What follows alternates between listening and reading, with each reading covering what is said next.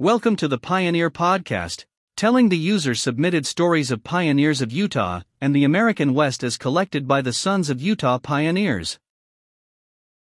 This episode of the Pioneer Podcast is an audio file generated by a pioneer biography submitted to us at pioneerstories.org, a webpage of the Sons of Utah Pioneers.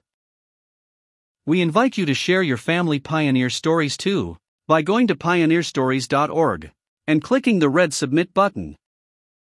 Your story will also become a part of this podcast, where it can be shared with other family members as well.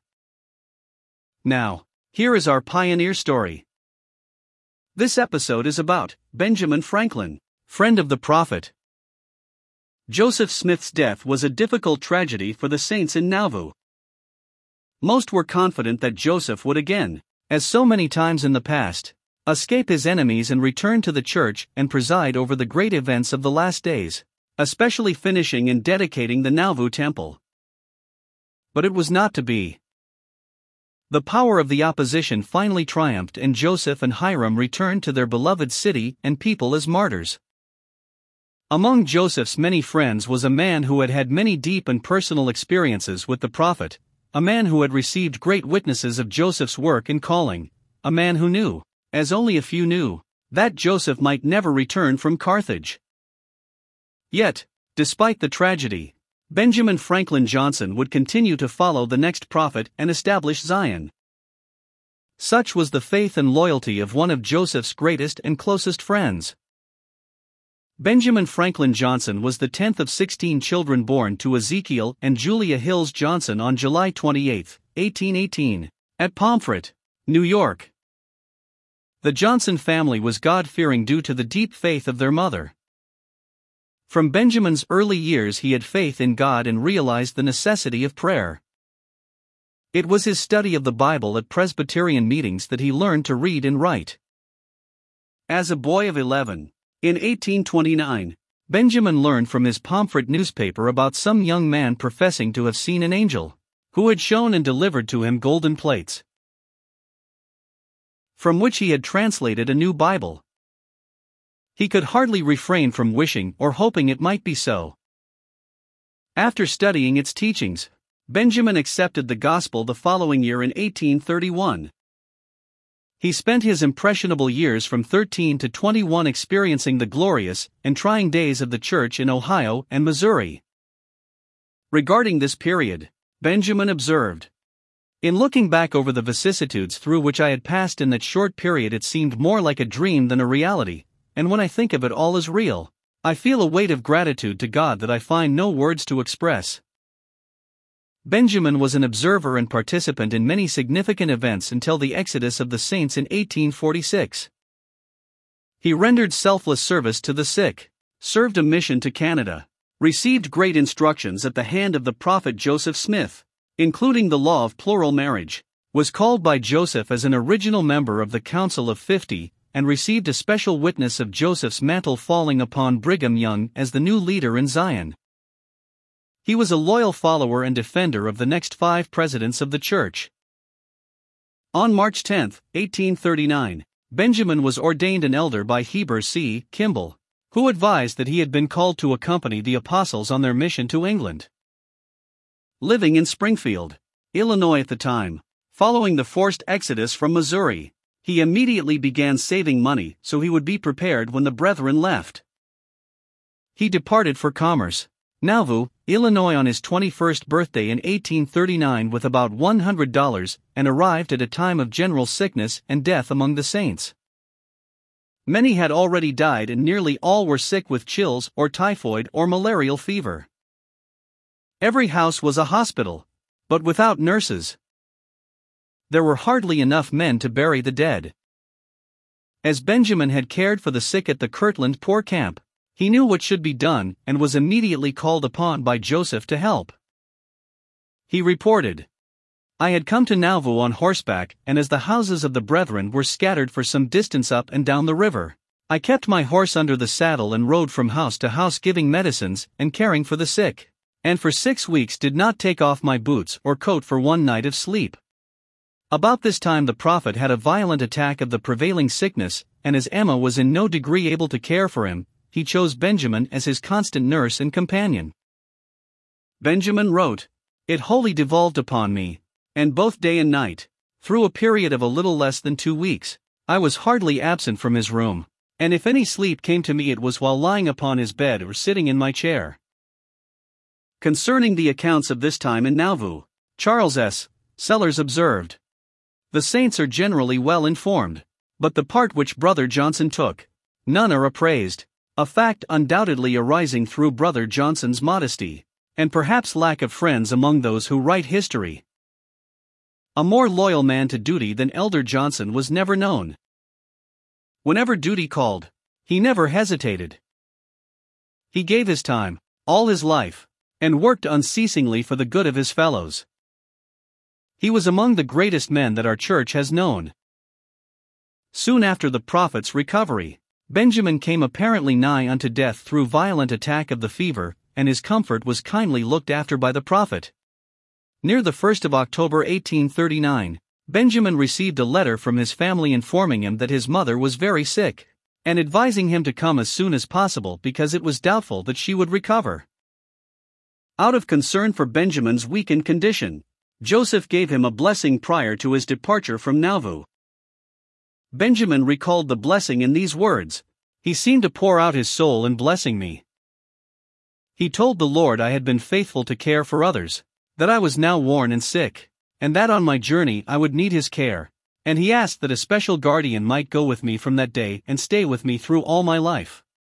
This incident strengthened the bond of love and friendship between the prophet and Benjamin. Throughout his life, he cherished this close association and friendship with Joseph Smith. With great suffering and difficulty, Benjamin arrived in Springfield, and the sickness continued for some weeks. On October 5, 1839, Apostles Brigham Young and Heber C. Kimball arrived on their way to England. Benjamin struggled with the decision but later wrote When they saw how sick I was, and without money or suitable clothing, they did not urge me to go, but left it to my faith and desire. I much wished to go, but had no missionary experience, and fearing they would feel me a burden, I had not faith enough to start. They told me to take a mission east as soon as I was able, and this I felt determined to do. From February 1840 to July 1842, Benjamin served alone as a missionary, walking most of the way. He preached in Indiana, Ohio, Canada, and Pennsylvania. He experienced sickness, hardships, persecution, and some success, including seven baptisms and speaking in tongues to an Indian tribe. At the end of this mission, Benjamin stayed with his brother in law Almon W. Babbitt in Kirtland, Ohio. While there, he met and fell in love with Melissa Bloomfield LeBaron, whom he married December 25, 1841. Benjamin and his new bride arrived back in Nauvoo July 1, 1842, and he was warmly welcomed by the prophet. Benjamin discussed with him the Kirtland business matters between Joseph and Almon Babbitt, expressing his confidence that Brother Babbitt would remain true to the cause. Benjamin felt an increase of love from Joseph after expressing his love for and desire to help his brother in law. Because of his integrity and love for both men, Benjamin was able to fill the role as intercessor in the problem. When business matters were brought forward relating to notes brought from outsiders against him or the church, Brother Joseph said to him, Now, Brother Almon, we will not disagree, for here is Brother Benjamin. You have all confidence in him, and so have I. And now let us leave all our differences to him and stand by it, and be good friends forevermore, to which Brother Babbitt agreed. Benjamin was given greater responsibility as Joseph then gave him custody of legal documents, including those pertaining to church properties in Kirtland. Joseph asked Benjamin to settle in Ramus and to serve as the agent for the church there. He was given power of attorney by Joseph which he used until Joseph's death. Benjamin's work in Ramus involved selling goods, keeping a boarding house, and doing all the church business for that town, which was second only to Nauvoo in size.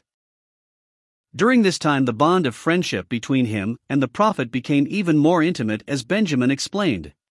The prophet often came to our town, but after my arrival, he lodged in no house but mine, and I was proud of his partiality and took great delight in his society and friendship. When with us, there was no lack of amusement, and his fraternal feeling in great degree did away with the disparity of age or greatness in his calling. I can now see, as President George A. Smith said, that I was then really the bosom friend and companion of the prophet Joseph. I was as welcome at the mansion as at my own house, and on one occasion when at a full table of his family and close friends he placed me at his right hand and introduced me as his friend, brother B. F. Johnson at whose house he sat at a better table than his own. Such favoritism aroused some jealousy among the local residents, the Johnsons were referred to as the royal family. When Joseph learned of this, he assured Benjamin that the title was appropriate and they were a royal family as every faithful family. Previously, Joseph had given a blessing to Benjamin's mother, Julia, in which she was told that not one of her children would ever leave the church. Before Benjamin's death in 1905, he testified that it was still true. Besides frequently staying in Benjamin's home, the prophet counseled and instructed him on many doctrines. In writing in his journal in May 1843, Joseph recorded, Tuesday 16, went to Benjamin F. Johnson's with William Clayton to sleep. Before retiring, I gave brother and sister Johnson some instructions on the priesthood. Included in these instructions were the teachings which are now contained in Doctrine and Covenants 131 1 6.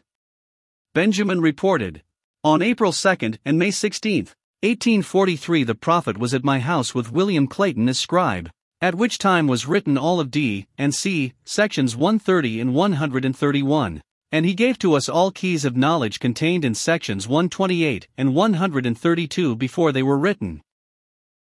On yet another occasion, when the prophet was visiting the Johnson home, Joseph wrote in his diary under the date October 20, 1843. In the evening, I gave instructions to Benjamin F. Johnson, and others in relation to the blessings of the everlasting covenant and the sealings of the priesthood. Benjamin later testified in an affidavit that on this date the prophet sealed my first wife to me for time and all eternity. Other instructions were privately given to Benjamin by the prophet. Joseph showed Benjamin his garments and explained their meaning. He further gave some information regarding the endowment and said that Freemasonry is at present was the apostate endowment just as sectarian religion was the apostate religion. The new doctrine, which would greatly affect the rest of his life, was privately taught to Benjamin by the prophet in April 1843. After Joseph had stayed with Benjamin overnight, he took him for a walk early one Sunday morning. Benjamin recorded, Here as we sat down upon a log, he began to tell me that the Lord had revealed to him that plural patriarchal marriage was according to his law and that the Lord had not only revealed it to him, but had commanded him to obey it, that he was required to take other wives, and that he wanted my sister Almira for one of them, and wished me to see and talk to her upon the subject. Benjamin struggled between the shock of what he was hearing and of his loyalty and faith in Joseph as a prophet. He described his reaction If a thunderbolt had fallen at my feet, I could hardly have been more shocked or amazed. He saw the struggle in my mind and went on to explain. But the shock was too great for me to comprehend anything, and in almost an agony of feeling, I looked him squarely in the eye and said, while my heart gushed up before him, Brother Joseph, that is all new to me, it may all be true. You know, but I do not. To my education, it is all wrong, but I am going with the help of the Lord to do just what you say, with this promise to you that if ever I know you to do this to degrade my sister, I will kill you, as the Lord lives. Joseph smiled and looking into Benjamin's eyes told him softly that he would never see that day, and that he himself would not only know of its truth, but would fulfill the law and greatly rejoice in it. Benjamin then asked how he could teach his sister something he did not understand or show her what he himself could not see. Joseph told him that when he opened his mouth to talk to his sister, he would understand, and light would come to him, and his mouth would be full and his tongue loose. In Benjamin's words, he also told me that he would preach a sermon that day which I would understand, while the rest of the congregation would not comprehend its meaning. His subject was the ten talents, plainly giving me to understand that the talents represented wives and children, as the principle of enlargement throughout the great future to those who were the heirs of salvation. In light of Benjamin's account of this instruction, the prophet recorded in his journal, under the date of April 1, 1843, that he traveled to Ramus and was joyfully received by brother Benjamin F. Johnson. On April 2, 1843, Joseph recorded that he supped at brother Johnson's and later instructed the saints, What is the meaning of the parable of the scripture? He that is faithful over a few things shall be made ruler over many. And he that is faithful over many things shall be made ruler over many more? What is the meaning of the parable of the ten talents? In contemplating speaking to his sister about this principle, Benjamin felt sick and filled with horror. However, to be true to his word, he arranged to speak to Almira privately. I stood before her trembling, my knees shaking, but I opened my mouth and my heart opened to the light of the Lord. My tongue was loosened with the Holy Ghost. I preached a sermon that forever converted me and her also, to the principle, even though her heart was not yet won by the prophet. And so I had great joy after my tribulation. Benjamin testified. With these teachings, accompanied by the spirit in which they were given, I was able to overcome my puritanical ideas monogamic, monogenic marriage. Within a few days, Almira accompanied Benjamin to their sister Delcena's home in Nauvoo where they were met by the prophet Joseph, Hyrum, and William Clayton. Of this meeting, Benjamin wrote, Brother Hyrum took me in hand, apparently in fear I was not totally converted, and said, Now Benjamin, you must not be afraid of the new doctrine for it is all right. You know Brother Hyrum doesn't get carried away by worldly things, and I fought this principle until the Lord showed me it was true. I know that Joseph was commanded to take more wives, and he waited until an angel with a drawn sword stood before him and declared that if he longer delayed fulfilling that command, he would slay him. This was the manner of Brother Hyrum's teaching to me, which I then did not need, as I was fully converted. After a little instruction, Almira stood by the prophet's side and was sealed to him by Brother Clayton. Benjamin suggested to the prophet that Joseph might marry the orphan girl, Mary Ann Hale, whom his mother had raised and was then living with the Johnson family. However, the prophet replied, No, but she is for you. You keep her and take her for your wife, and you will be blessed. Before leaving Nauvoo, Benjamin took Mary Ann Hale and Clorinda Gleason as plural wives. Throughout his life, he was proud of having a wife who had been given to him by the prophet Joseph Smith. Because he was aware of what the public reaction would be if the doctrine of plural marriage were taught openly, Joseph had sought to keep these practices secret and had only divulged them to his most trusted friends. Benjamin recalled, and we began now, in a degree, to understand the meaning of what he had so often publicly said, that should he teach and practice the principles that the Lord had revealed to him and now required of him. Those nearest him in the stand would become his enemies and the first to seek his life, which they soon did, just as he had foretold. As betrayal and persecution increased, Joseph reflected depression and weariness. On the prophet's last visit to Ramus, after a long day of preaching, he returned to Benjamin's home very tired.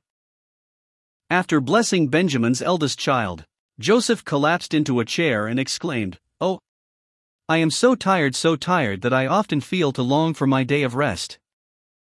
For what is there in this life but tribulation for me?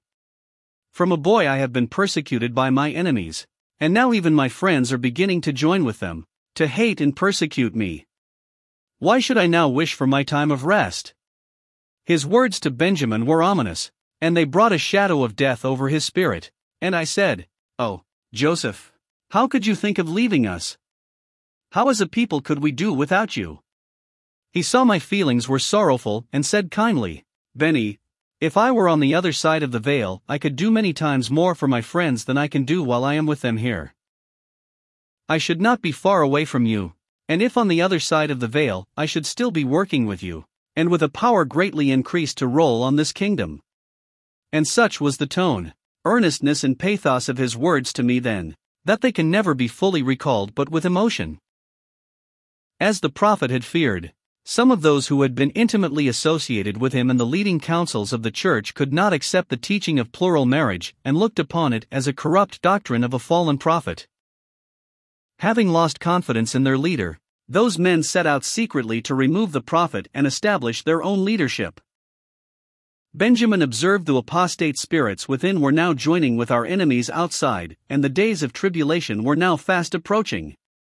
Joseph could foresee this great danger, for Benjamin recalled, As the prophets so often told us, so it came to pass, and those he had called around him as a cordon of safety and strength were worse than a rope of sand, and were now forging his fetters. Much that the prophet foresaw and shared with Benjamin was not comprehended until later fulfilled. In one of his visits to the Johnson home, Joseph stated, The way I know in whom to confide, God tells me in whom I may place confidence. On many occasions, Joseph confided that he found in Benjamin a friend worthy of his trust, and his confidence in him increased until, as Benjamin said, it did seem to me that he had few secrets to keep from me. One of the greatest evidences of trust occurred in March 1844. About this time, his private council of fifty was organized, and the prophet called Brother Babbitt and Benjamin to be members of this council. In referring to those who made up the council, Benjamin explained that it was a select circle of the prophet's most trusted friends, including all the twelve, but not all of the constituted authorities of the church. He was called to sit in council with the presiding officers of the church. This was an opportunity which he cherished. A short time before Joseph's death, he made an unusual presentation to the quorum of the twelve and some of the council of fifty. It was one of Joseph's last meetings with this council. Benjamin recorded After all had been completed and the keys of power had been committed to the twelve apostles as a quorum, the prophet rose and said, as Benjamin recorded, and with great feeling and animation he graphically reviewed his life of persecution, labor, and sacrifice for the church and kingdom of God both of which he now declared were now organized upon the earth. The burden of which had become too great for him longer to carry, that he was weary and tired with the weight he so long had borne, and he then said, with great vehemence, and in the name of the Lord, I now shake from my shoulders the responsibilities of bearing off the kingdom of God to all the world, and here and now I place the responsibility, with all the keys, powers, and privileges pertaining thereto, upon the shoulders of you, the twelve apostles, in connection with this council, and if you will accept this, to do it, God shall bless you mightily and shall open your way, and if you do it not, you will be damned. I am henceforth free from this responsibility, and I now shake my garments clear and free from the blood of this generation and of all men. And shaking his shirt with great vehemence, he raised himself from the floor, while the spirit which accompanied his words thrilled every heart as with a feeling that boded bereavement and sorrow.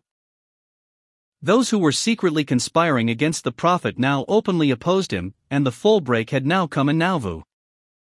All hell now seemed in commotion. All conspired for the destruction of the prophet, with his beautiful city and massive temple so fast nearing completion. On the 15th of June 1844, an order came for able bodied men at Ramus to hasten to Nauvoo. On the 16th, we started and to avoid attack traveled all night across the prairie through mud, rain, and darkness, terrible to those who were there. The prophet came out to greet us. This was the last time Benjamin saw Joseph alive. Eleven days later, the news of the tragic murder of Joseph and Hyrum struck Benjamin with shock and grief, to attempt to delineate of woe and unalterable sorrow that swelled every heart too full for tears. I need not attempt. I stood up dazed with grief, could groan but could not weep. The fountain of tears was dry. O oh God! What will thy orphan church and people now do? Was the only feeling or thought that burst out in groans. The words of brother Joseph began to come back to me. I could begin now to feel just what he meant, and his words, do for his friends, to me, were like the promise of Jesus to provide mansions for his disciples that they might be with him always.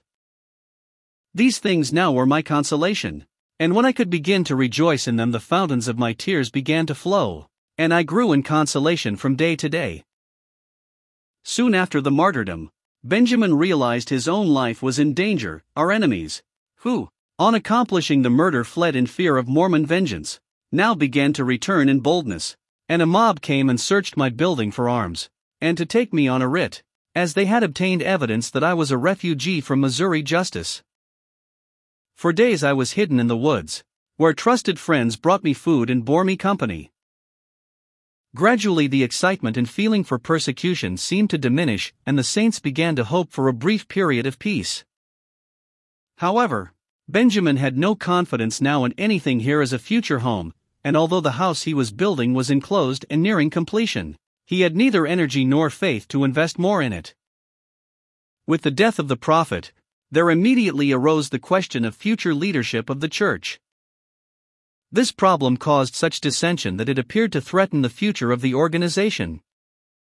To settle the issue of leadership, a conference was held in Nauvoo on August 8, 1844. Sidney Rigdon was the first to speak, and he put forth his claims at length, but Benjamin felt his remarks were void for all power or influence. Brigham Young, president of the Twelve Apostles, then addressed the saints. In describing President Young's speech, Benjamin wrote, I was perhaps, to a degree, forgetful of what I knew to be the rights and duties of apostleship, and as Rigdon closed his address and sat down, my back was partly turned to the seats occupied by Apostle Brigham Young and other apostles.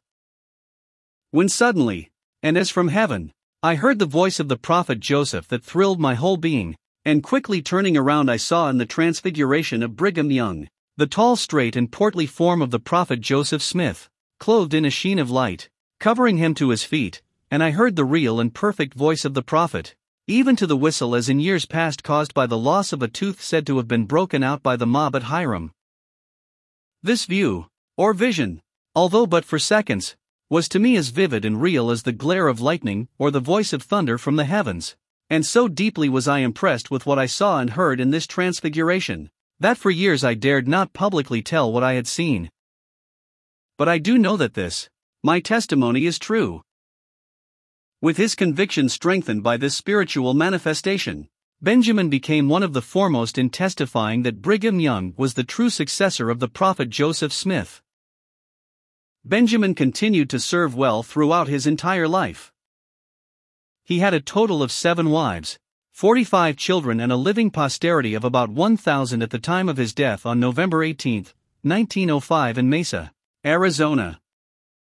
He now has a living posterity of an estimated 50,000, most of whom are members of the Church of Jesus Christ of Latter day Saints. Thanks for listening to the Pioneer Podcast. We would like to invite you to subscribe to and share this podcast with others. Also, please leave us a review at the iTunes Store that helps us more than anything else.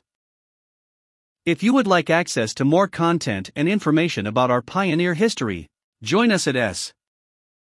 u.p.online.org, the online community of the Sons of Utah Pioneers. That's s. u.p.online.org. Goodbye until next time, from your friends at the Sons of Utah Pioneers.